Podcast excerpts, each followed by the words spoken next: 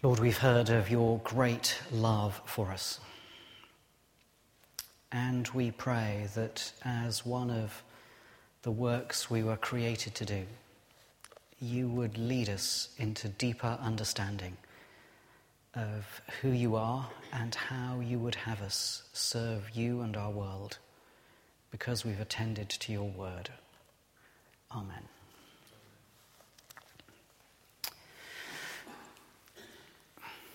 Uh, a long time ago, um, back in the Middle Ages, when I was a student, um, I spent a couple of summers uh, on uh, mission. And uh, the form that it took for me was going to some of the more, um, what would you call them, uh, Stalinist-looking hotels on the uh, east coast of Spain, where package tours, which were then very popular, uh, would go, and uh, we would turn up uh, with these English speakers. Uh, there were in those days only, I think, about three television channels, um, so everyone watched the same ones, and they were very feeling very deprived um, in Spain of those T V channels, uh, so deprived that they were willing to talk even about Jesus uh, to us who were out on mission. Um, and it was actually great fun. Uh, and it still lives with me that one of the basic texts we learned for that set of missions was from our reading this evening. Would you please uh, open your Bibles, if you haven't already got them open, to page eleven seventy-four and to Ephesians two, uh, because Ephesians only has six chapters and not ten. I know, it's not, you know, it's fine, don't worry, John. Um... And the basic text that was so important for us, and it's interesting because it was the seventies, uh, was that uh, verse eight, it is by grace you have been saved through faith, and this is not from yourselves, it is the gift of God, not by works, so that no one can boast. I guess many of us will know that verse. But the years have moved on, and the full picture in Ephesians has rather more layers. And what I want to bring to you this evening is this sense that we are not saved by works, but we are new created in Christ, verse ten, for good works. Because this is actually uh, part three of a three-part series.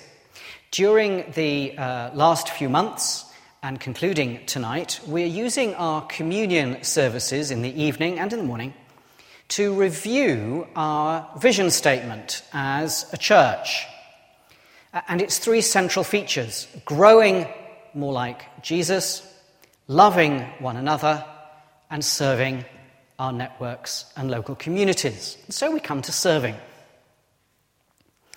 And because of this text, this sense that we are created for good works, that seemed to make it a natural text as we think about serving.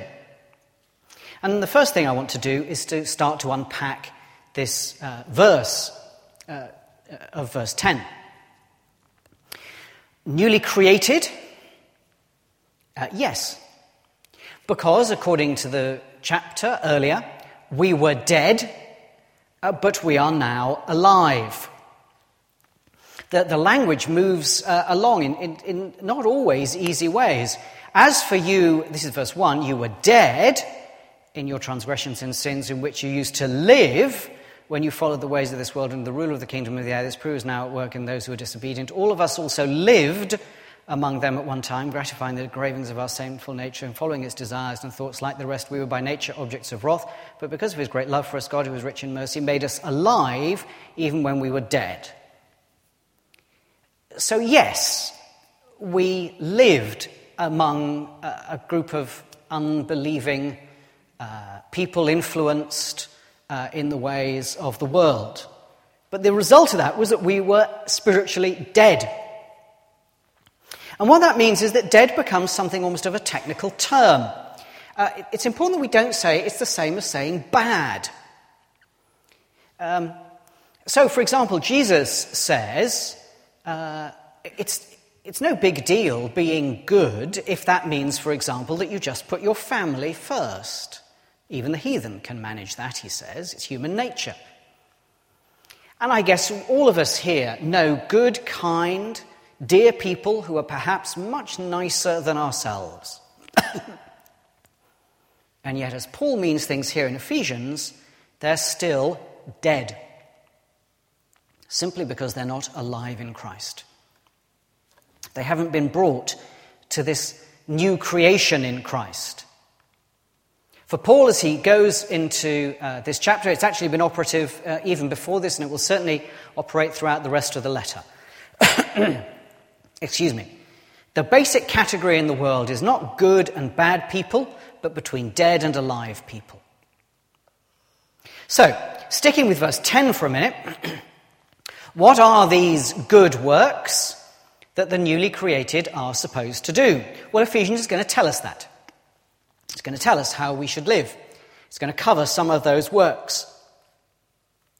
But there's a handy little rule of thumb available to us, one that's five hundred years old or so. I am an Anglican. Someone has to be. That is, I belong to a stream of Christian life that looks all the way back to the establishing of the one undivided, universal or Catholic Church, as that was then drawn back to its basic truths in the Protestant Reformation of the sixteenth century. And one of the really big issues in that Reformation was the place of good works, of doing good.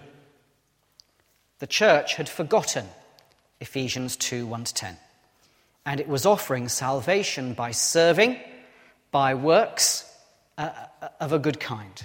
Thank you, Vitty. Maybe I can drown the frog in my throat. Thank you. It was a Reformation that took us back to the Bible to see passages like Ephesians and recognize that, uh, no, we're not saved by good works, we're saved by grace.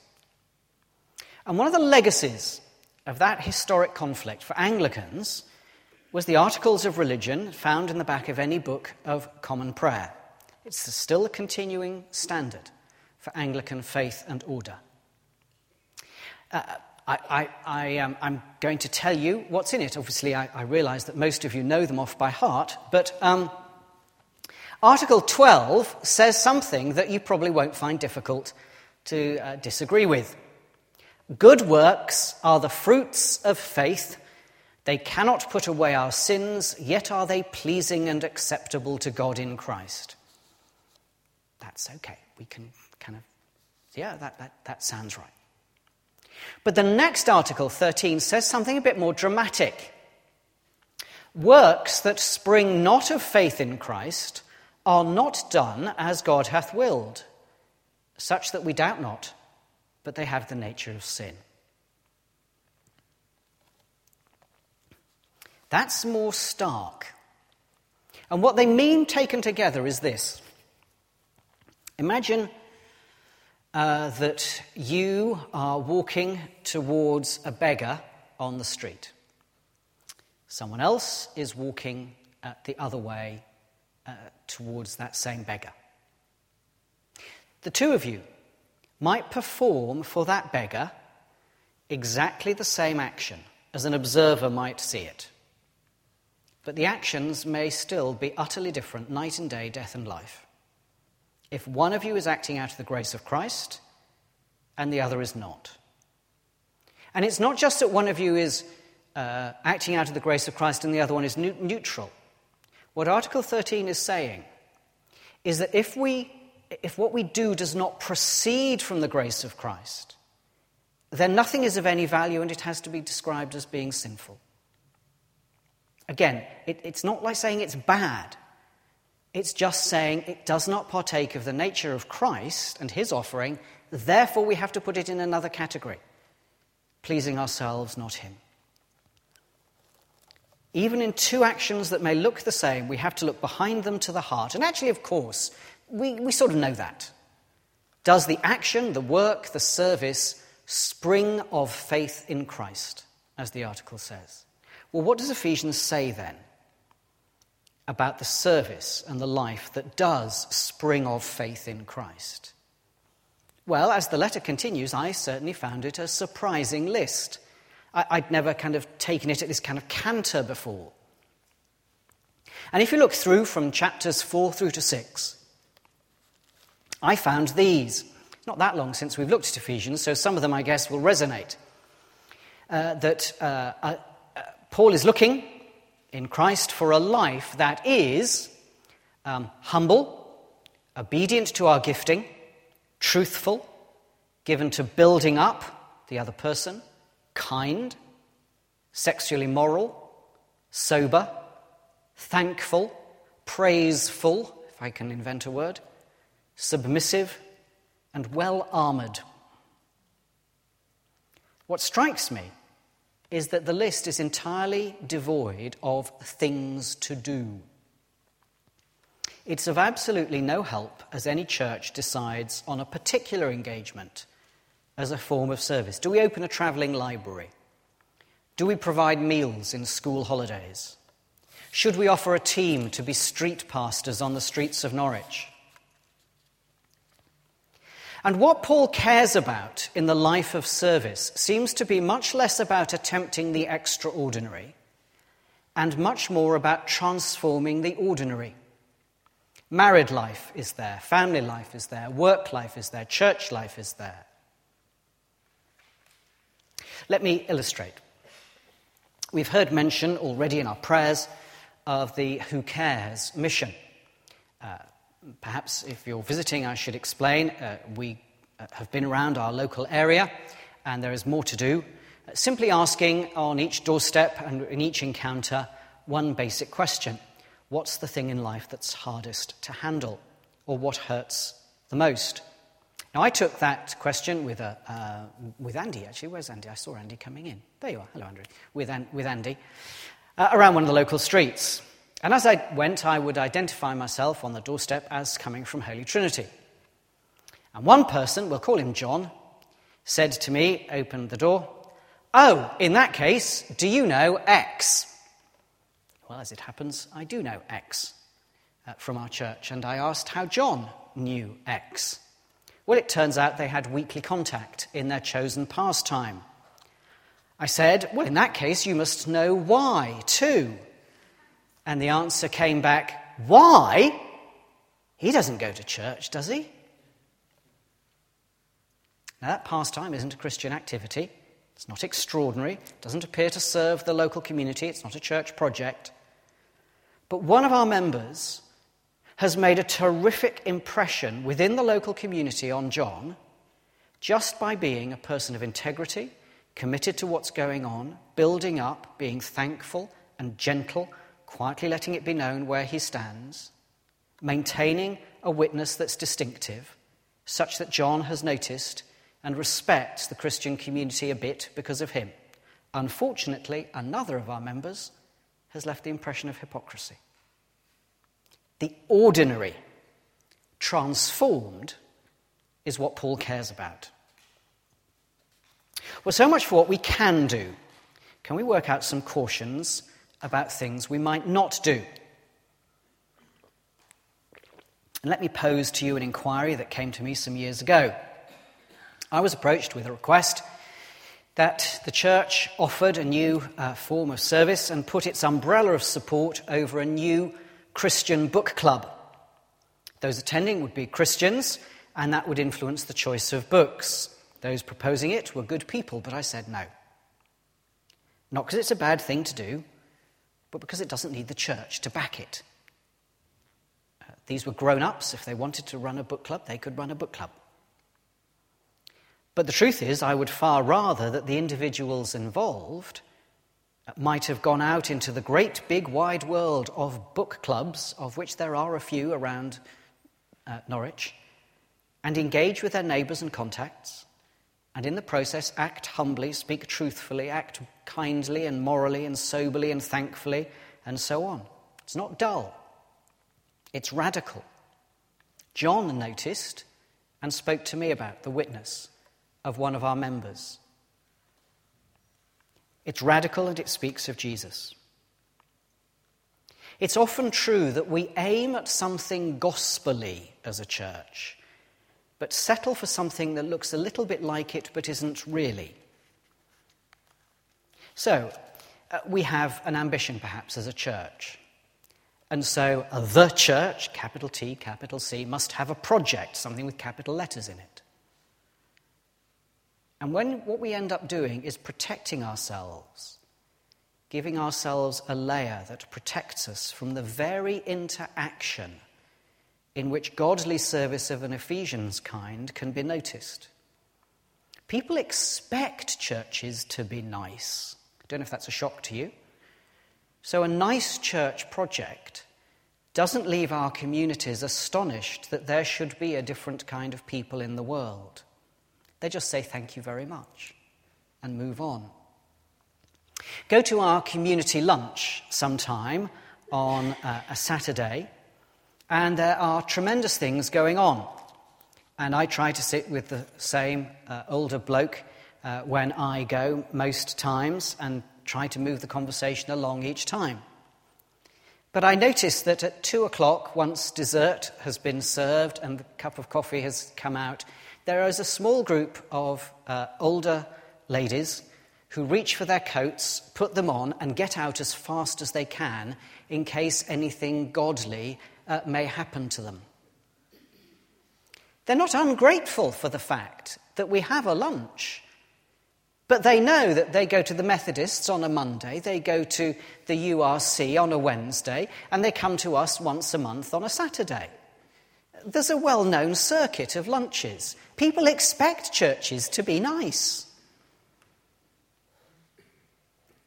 And being nice in that way doesn't in and of itself automatically speak of Jesus. I think it matters because we're setting ourselves up now to be more involved in our local neighbourhood than we ever have been. There are sections of our parish with whom we've barely interacted over the last fifty years. We will face the temptation to this project and that development, to this and that good thing. And we will have to be wary, because we will be tempted to let the good thing of a project get in the way of the best thing, the simple interaction with our neighbours. Partly because a project gets reported, but a simple interaction with your neighbour may not.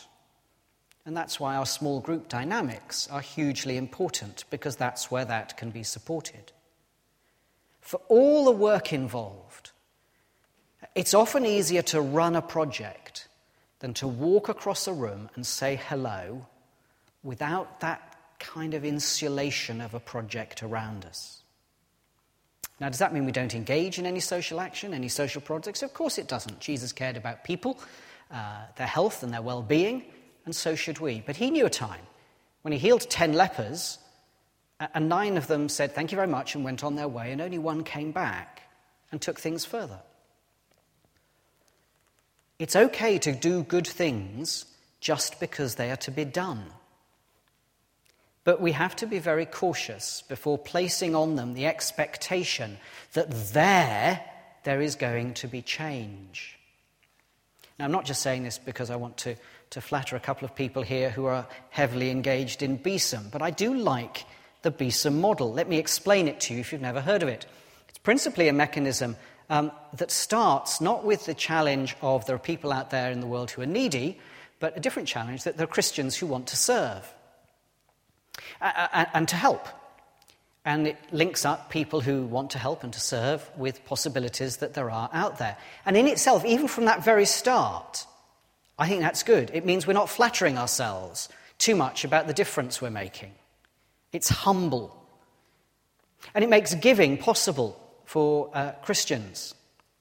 Uh, it quietly just gets on with it.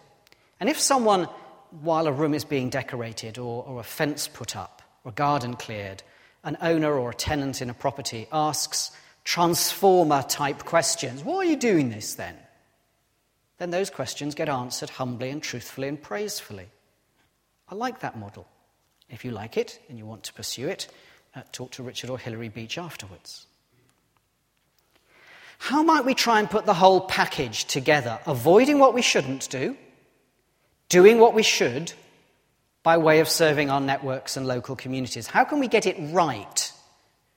Because it's evident that we are not uh, all serving or serving rightly. Well, the first thing it seems to me to do is it's vital to make sure that in our heads, uh, verse five of chapter two comes before verse ten. It does in the text, but it may not always in our lives. Verse five comes first. The heart and soul of it is this. Can you, never mind the world, can you look at your own story, first of all, and see it in terms of death and life? Remember, it's not the same as good and bad. You don't have to have had a great experience of being turned round and made a better person. You just have to look at the person you are by nature. And let's face it, there may be people on the on the outside world who look at you as a good, kind, solid character. But you have to be able to look at the person you are by nature and say, that, so long as it's outside Christ, is death. Only in Christ am I alive. And I fear we may not easily say that about those in our networks and communities, because we don't really like saying it about ourselves. But Jesus did not give up an hour a week, according to Mark ten forty-five, to make you better. That verse says he gave up his life to save you. This is a death and life business. And serving, getting into works in verse ten will make no sense if we haven't sorted out verse five first. Have you faced it for yourself? Are you one of those who comes to church and does good things and people seem to like you, and you may recognize that you're generally doing better than you were a while ago, but in your heart of hearts you know that you are still not alive in this sense of Ephesians two, one to five. Faced with the charge of being an object of wrath, which is there, you are not yet wholly and lightheartedly free to say, that was then, not now. Now I know I'm saved, and I know it's by God's sheer grace. I am saved. I've moved from death to life. And if you can't say that, then talk to us. And if others are to be saved by that same grace, then all our service of our networks and our local communities, what we set ourselves as ambitions within our vision, must be bent to that end. We do not want them to think we're nice. We don't want them to think we're good. They can get niceness and goodness anywhere. We want them so to be confronted by ordinary encounters with us, thoroughly transformed in Christ, that only Jesus explains the utterly mad way that we behave humbly, truthfully, obediently, submissively, thankfully, praisefully. I sort of expected, planning this uh, sermon, that I'd get to the end and there would be a, a great call to enter into the seventeen forms of structured service that need filling. And they do, and they are good things. We are short of assistants and leaders for our Sunday groups in the morning through the summer. Uh, Stuart is on the P A for uh, not the first time, uh, because we need people on the P A. Uh, one of our main uh, evening P A people is getting married and going away. We need people on welcome. I thought that's where we would be. But I've come to realise there are much more important things to sort out first. Nothing that matters in a life of service can happen unless we who were dead first come to life by the grace of Christ, and then come to recognise that it is life from the dead that is the motive for all our service, so that our dear but dead neighbours might laugh and live. Let's pray together again.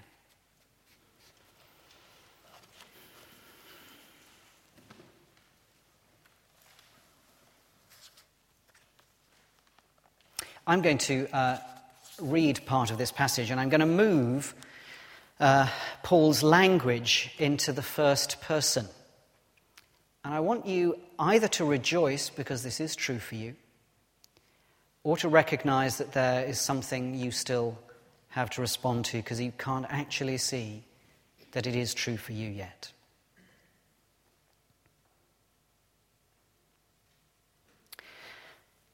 Because of his great love for us, God, who's rich in mercy, made me alive with Christ, even when I was dead in transgressions. It is by grace I have been saved. And God raised me up with Christ and seated me with him in the heavenly realms, in order that in the coming ages he might show the incomparable riches of his grace, expressed in his kindness to me in Christ Jesus. For it's by grace I've been saved, through faith. And this not from myself, it's the gift of God, not by works, so that I cannot boast. For I am God's workmanship, created in Christ Jesus to do good works, which God prepared in advance for me to do.